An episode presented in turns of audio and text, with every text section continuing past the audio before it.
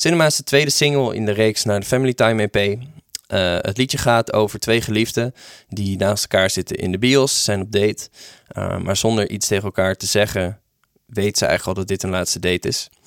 Uh, het, is het is een vrij zielig verhaal. En dat is wel grappig, want wij zoeken vaak het contrast op tussen een zielig, zielige tekst en het contrast van een vrolijke begeleiding.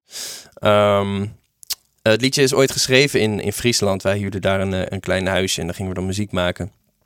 Um, en Levi kwam met, uh, met, met het ritme, uh, met ritmegitaar. Er zat een uh, gekke tel in.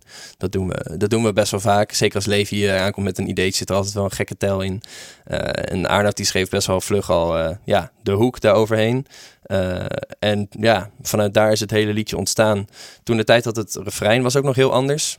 Dat vonden we toen niet zo heel tof. Maar de maanden die daarop volgden na die schrijfsessie... De, hebben ervoor gezorgd dat we het uh, refrein hebben uitgewerkt tot wat het nu is. En dat is ook gebeurd in de studiosessies met Simon Akkermans. En eigenlijk ook wel grappig, want op het allerlaatste moment zijn we pas gaan zoeken naar iemand die het tweede couplet zou kunnen zingen. En het outro natuurlijk.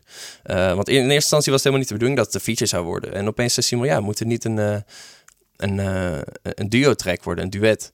En toen zijn we gaan nadenken van, oh, wie zou dat kunnen zijn? En dachten we, ja, Amber Arcades, dat, dat, die zou echt goed zijn. En toen hebben we contact gezocht. En de rest is geschiedenis. En wat ik leuk vind aan cinema, het is absoluut een van mijn lievelingstracks om te spelen live. en dat komt uh, voor, voor, mij helemaal vanuit de groove. Het is een uh, het is vrij laid-back nummer waarin ik lekker kan hangen met die bas. En het heeft veel Motown-invloeden. Dus dat vind, ik, uh, dat vind ik heel tof aan de track.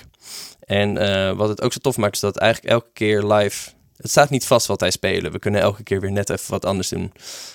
waardoor je dus elke keer een unieke versie krijgt van het nummer.